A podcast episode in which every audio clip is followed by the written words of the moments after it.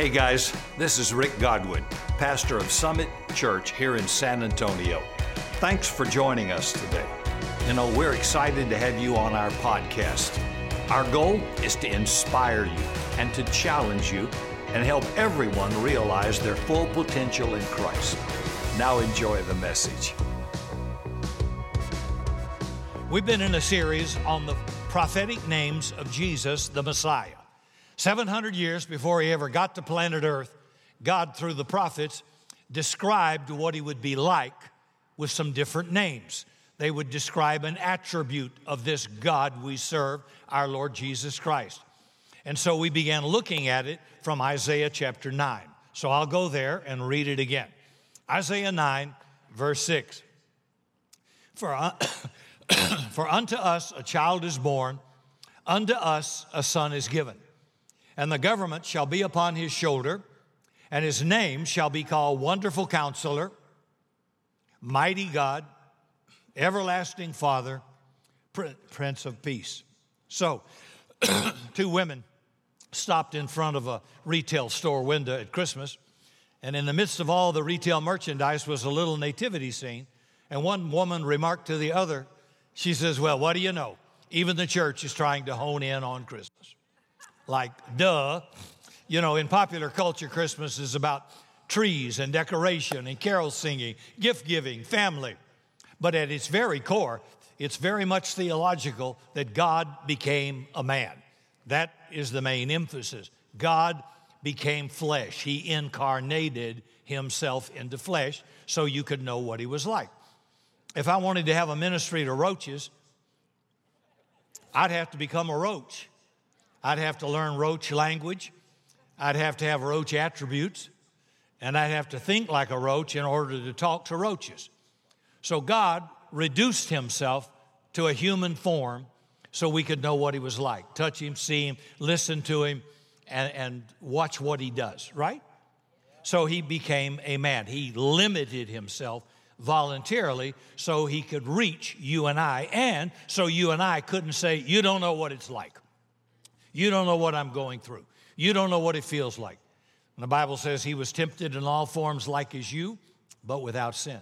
So he does know what it's like to be alone, to be rejected, to be betrayed, to suffer innocently for the guilty. He knows. So don't even try to go there.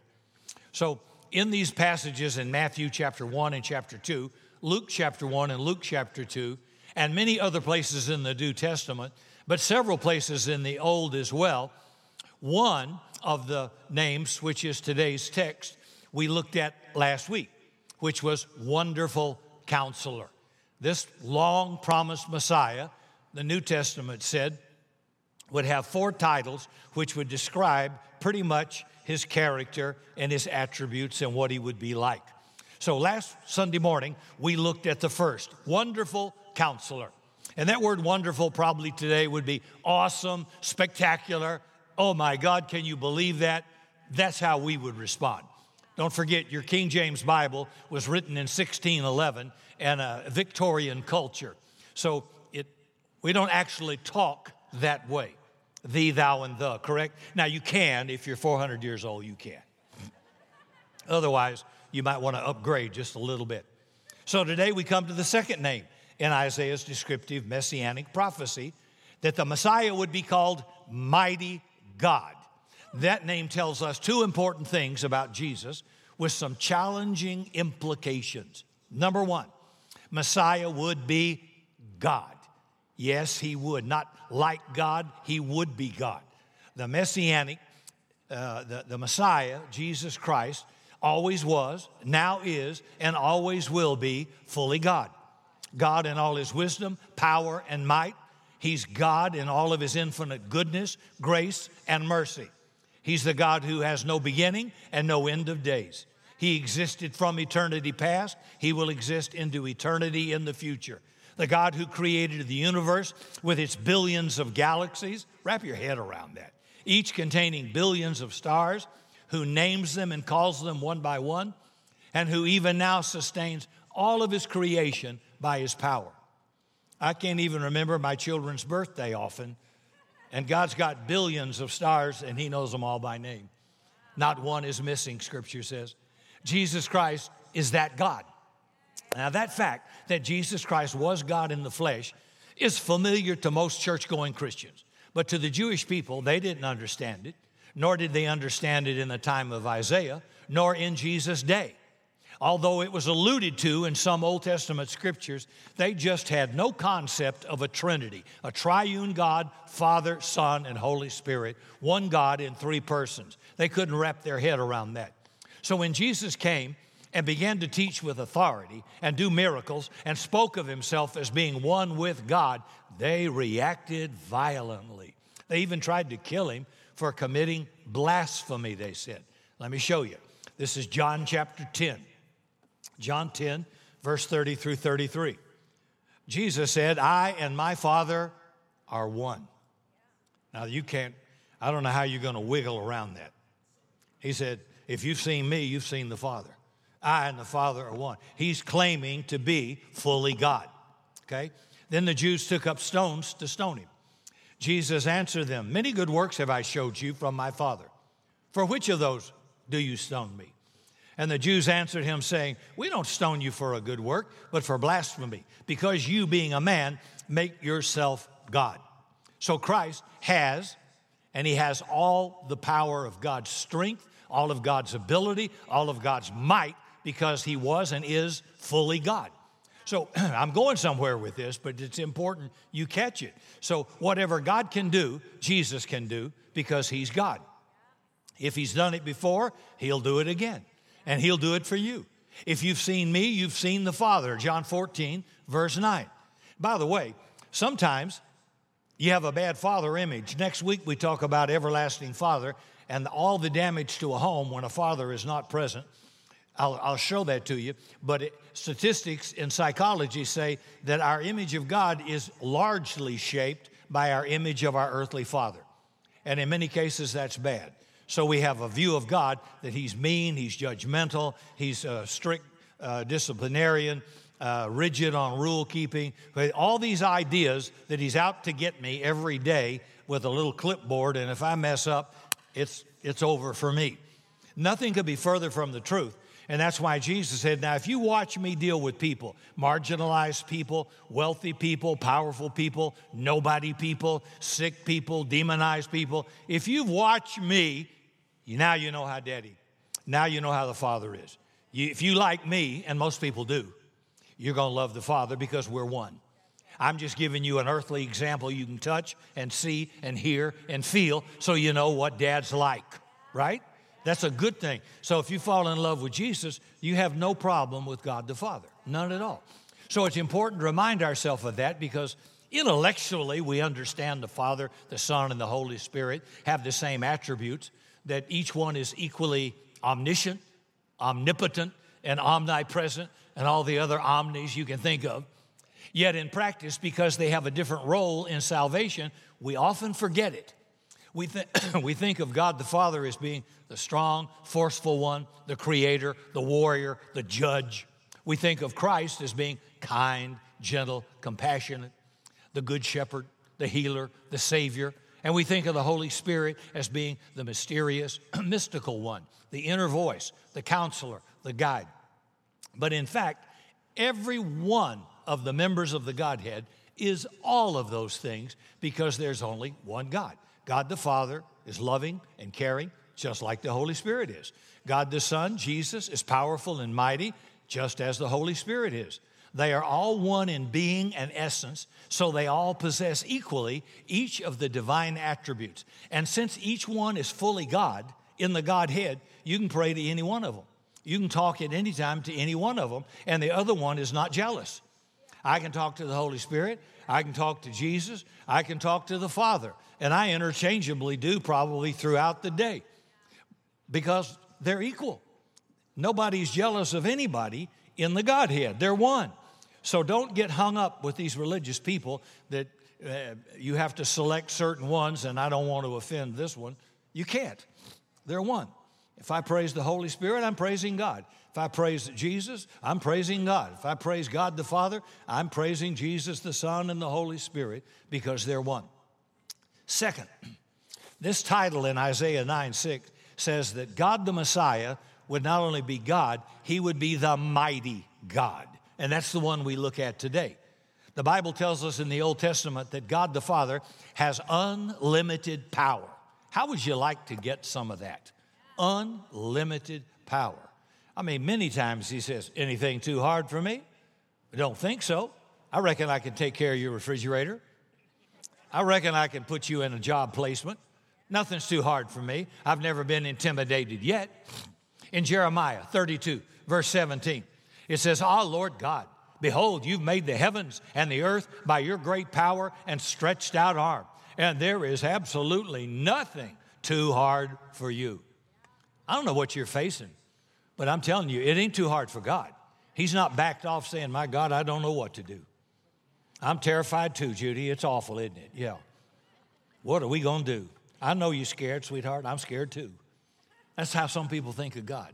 Nothing intimidates him. When you wrap your head around who he is, this mighty God, all of a sudden you may be in a mess, but you've got someone in that mess with you who holds all power and all authority. And I have never had a hopeless day. There's no such thing as a hopeless case.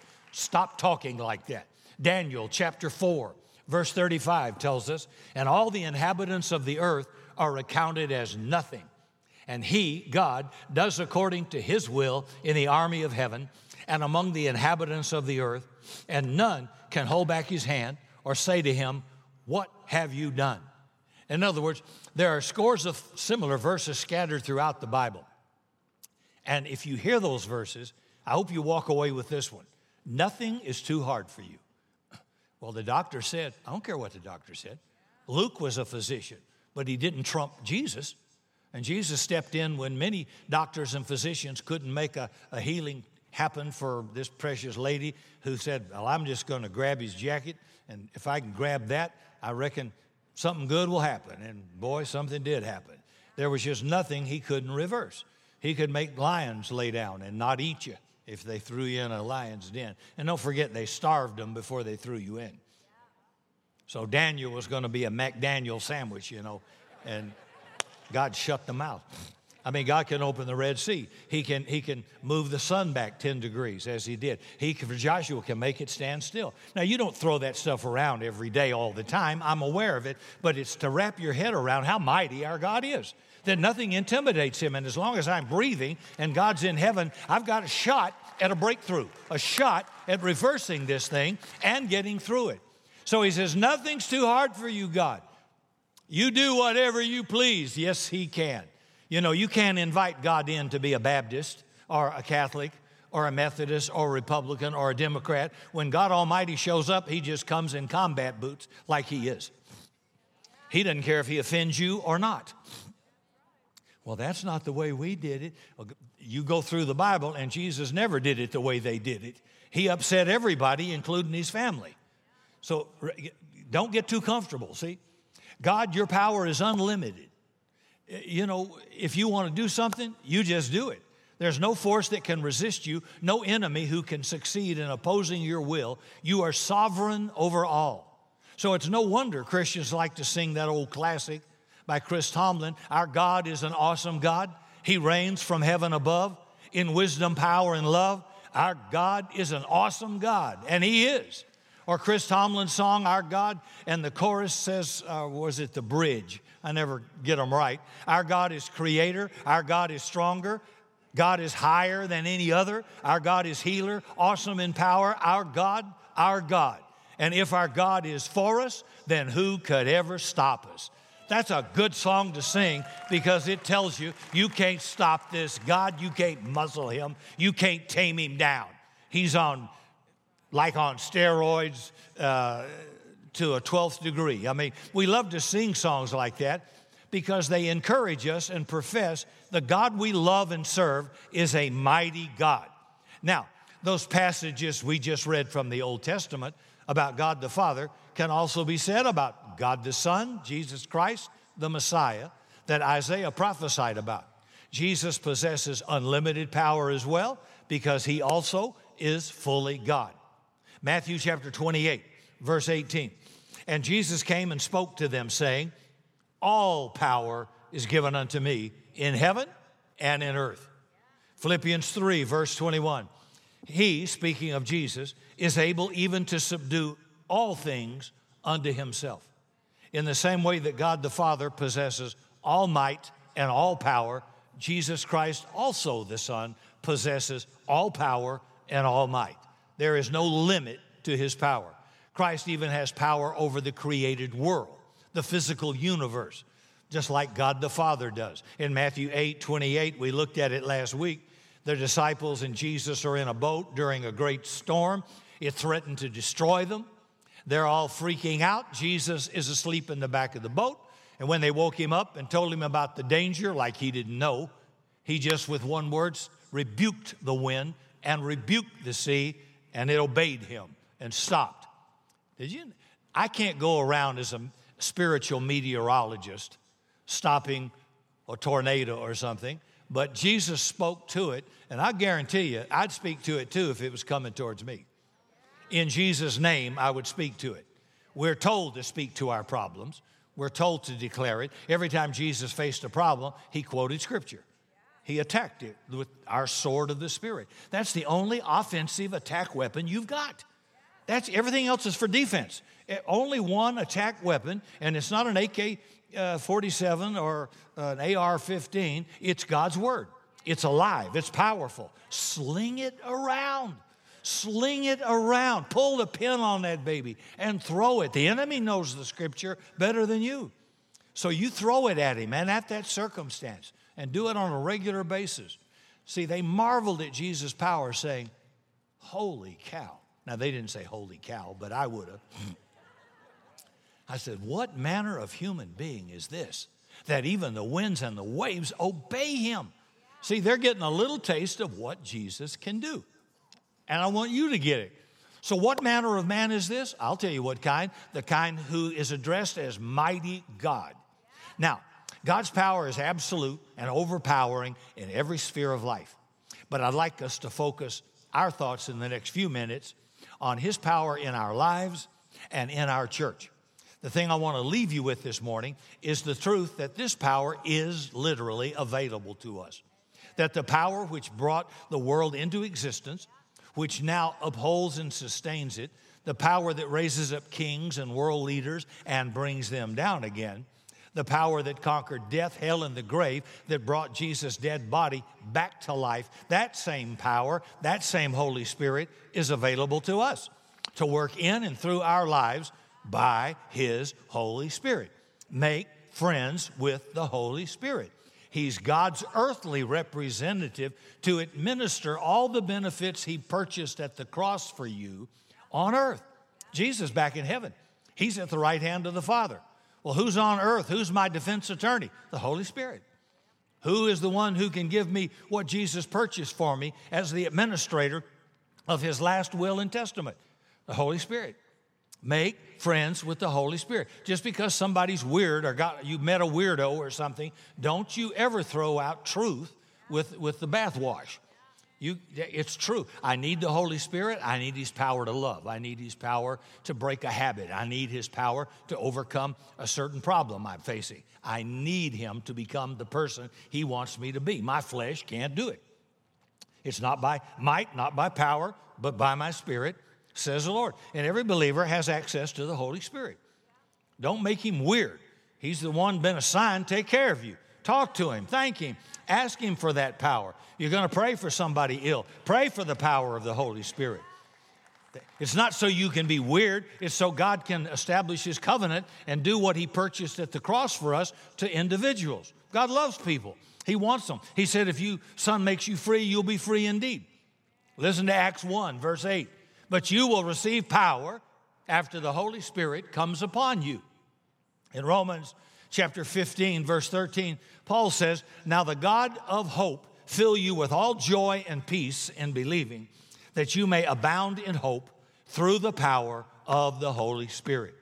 And then in Ephesians 3, verse 16, it says that He, Jesus, would grant you, according to the riches of His glory, to be strengthened with might by His Holy Spirit in your inner man.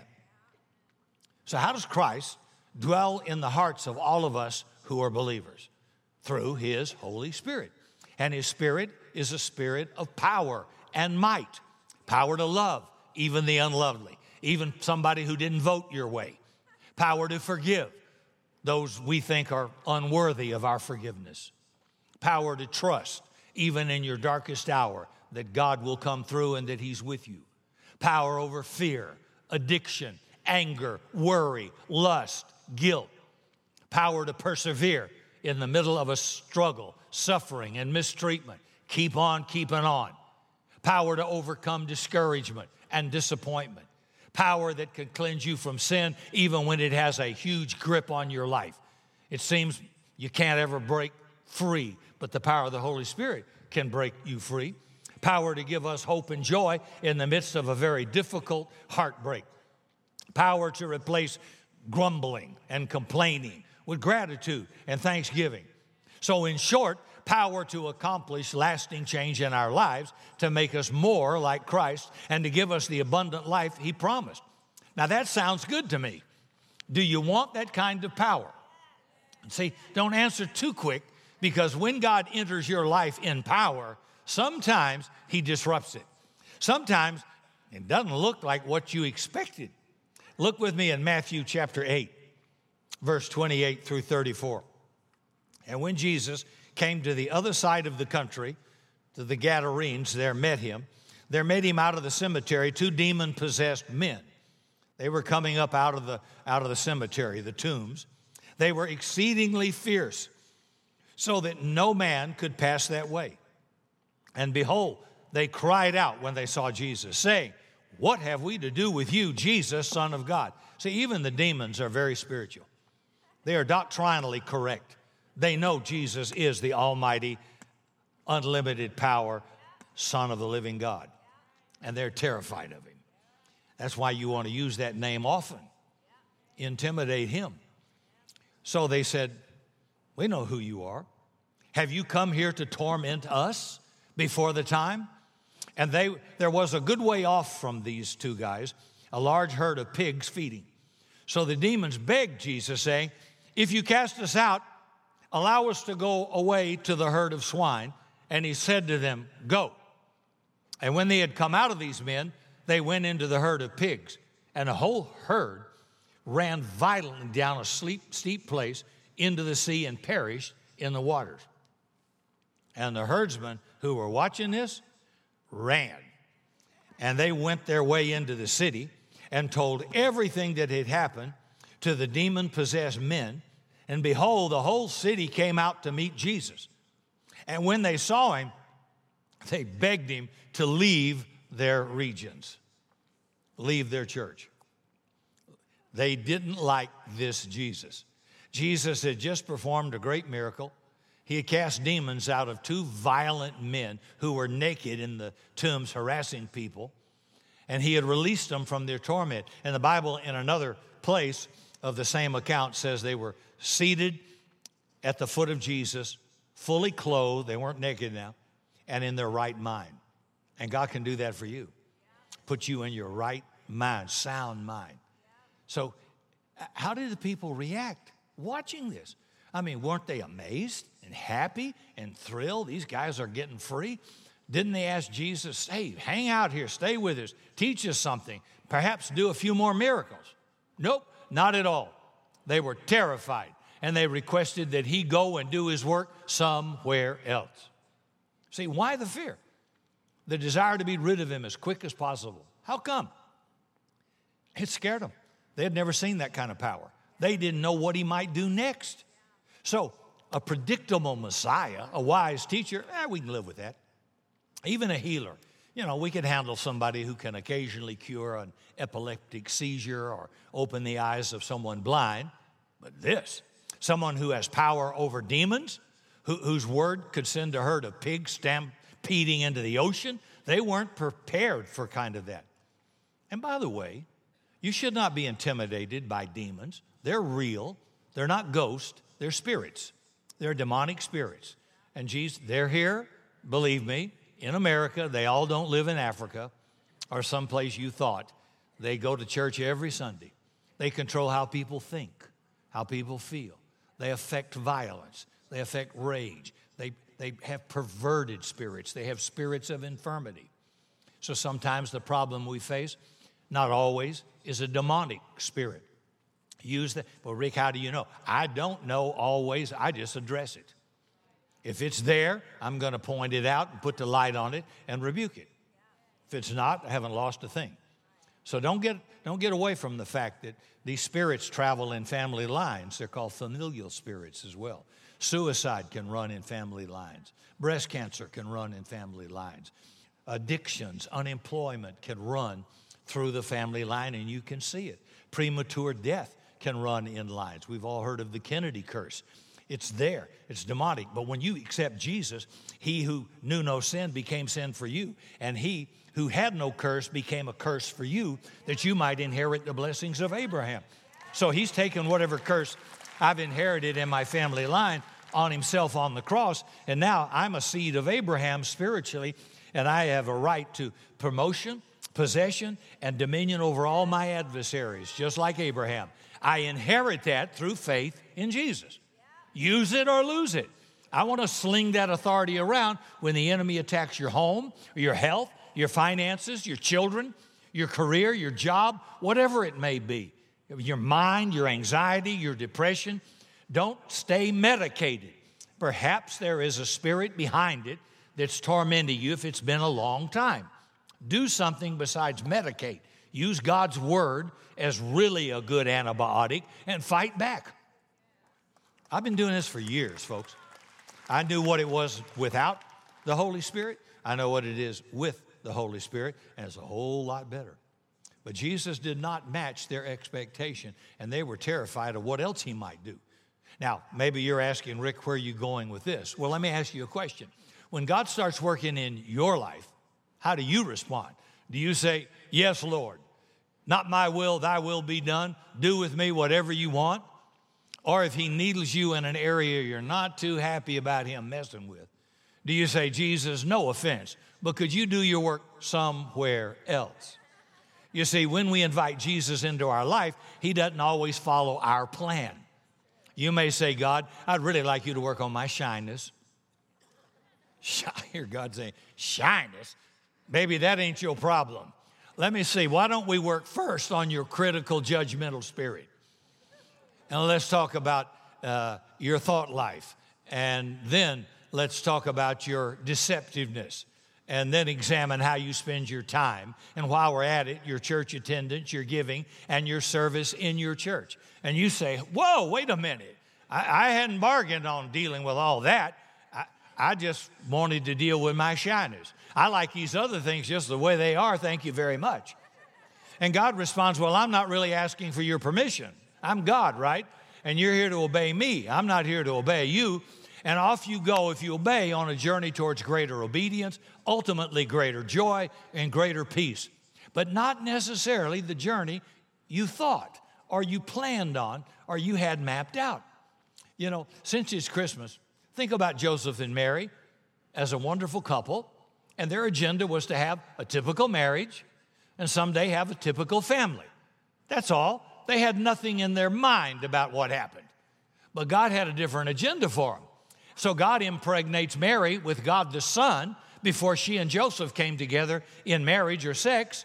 And Joseph was never asked by God if he wanted his wife to have a virgin birth. God just informed him he did it in a dream. They had their own plans and agenda, but God had a different one, one infinitely more difficult but infinitely more rewarding. Uh, I can tell you, uh, my, my call is, is here, yours may be somewhere else, but this is not what I planned for Ricky G. No, sir. This is not what I thought from high school to college to aviation.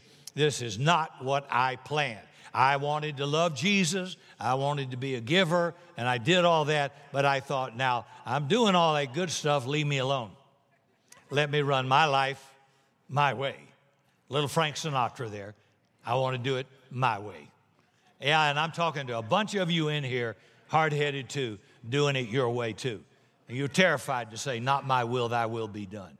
And I never dreamed I would end up doing this and I felt least qualified to do it as well. I wanted to be flying a Gulfstream uh, G7 and uh, import export with a maybe a condo in Monte Carlo, a nice yacht.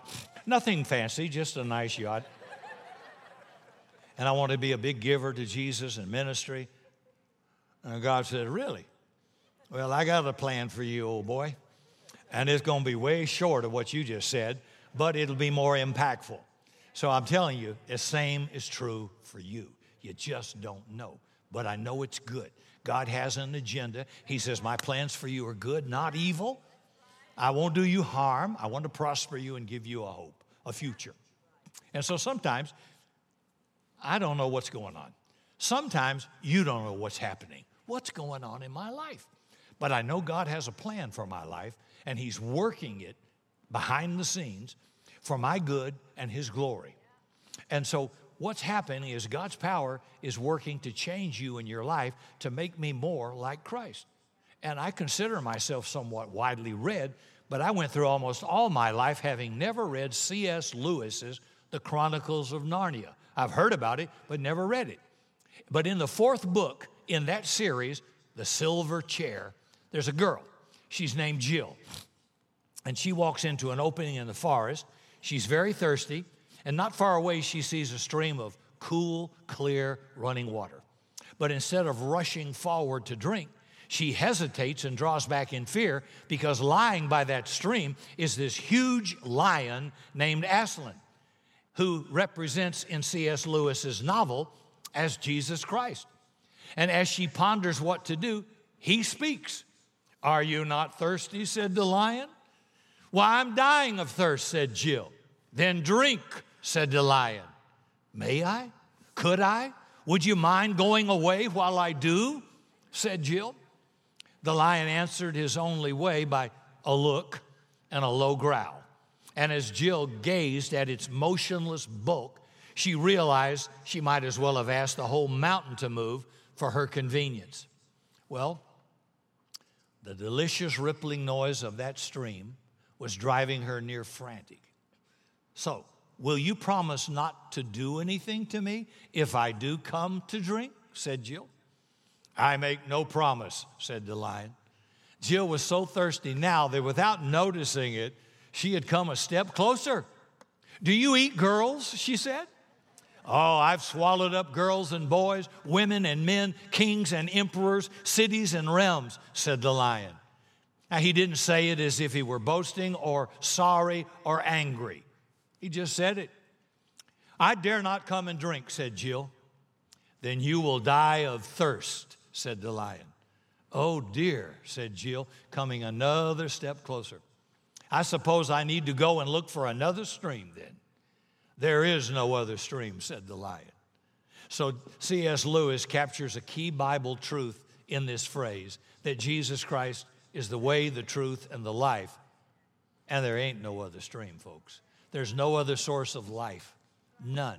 There is no other way to God than through Jesus, the lion.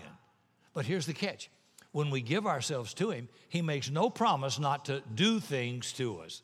In fact, we can be sure He will. Yeah, he'll soothe our thirst, give us eternal life.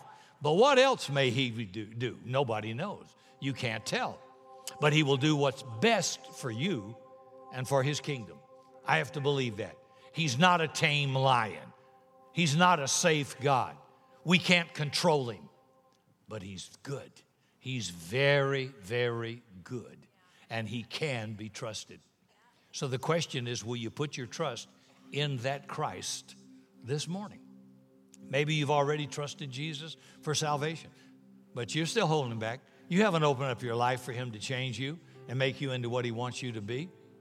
Perhaps you're still holding back, fearful of what He might ask you to do.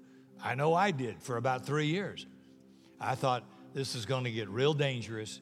I want you to save me. I know I'm a sinner. I know you're a Savior. La, la, la, la, la, but I don't know if I want to pray, not my will, thy will be done. I just was a little bit nervous about it. And I think there's probably a lot of people watching online and sitting in this church who are in the same place. You know, you're determined to hold on to your own life, your own will, or hold on to some sin you count real dear. Now, if that's the case, then I urge you, turn your life completely over to Jesus. You know, just give yourself to Him totally. Whatever He wants you to do, you just say, with your help, I'll do it. And why don't you pray asking Him to do whatever He wants to do in your life? He may shock you, absolutely stun you, and everybody else that knows you. Finally, let me ask this Do you want to see that kind of unlimited power in our church? Because I do. Do you want to see the power of God through His Holy Spirit transforming lives, calling lost people to Himself, building fellowship, reconciling relationships, making this church a refuge, a lighthouse, a witness, maybe with some people you might not like or approve of? Because when He steps in and starts doing what He does, He'll shake up status quo, He'll shake up the comfortable, and it'll be different than you thought or expected. When Jesus showed up, he didn't meet any expectation of the religious people. None. Not even his family. Why do you think that if he did show up in a major way, it wouldn't shake us up a little bit? But if he's involved in it, I'm game. I like a little adventure. I like to live on the edge a little bit. And I like Jesus occasionally to kind of shake it up. So, do you want to see us growing in numbers, but also spiritual depth and influence and impact for Jesus? Do you want to see the presence and power of the Holy Spirit, maybe in our worship, our fellowship, our witness? Then pray that Jesus would do whatever He wants in our church and ask God what He wants you to do to serve in our church and support it and uphold it. Pray that God would continue to bless us with a spirit of unity and a spirit of love. Pray that God would do things in our midst that go beyond anything we could have asked for or ever imagined. Wonderful things, exciting things, amazing things. And then pray, Lord, where do I fit in your plan for Summit? Where can I serve? How can I be used? What can I do to minister to other people? What can I do to strengthen others, to build up others? And then get busy doing simply what God tells you to do.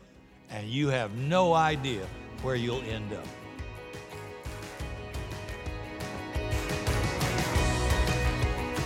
Hey, thanks again for joining us today. If you enjoyed the podcast, subscribe and share it with a friend. Follow me by visiting the links in the description.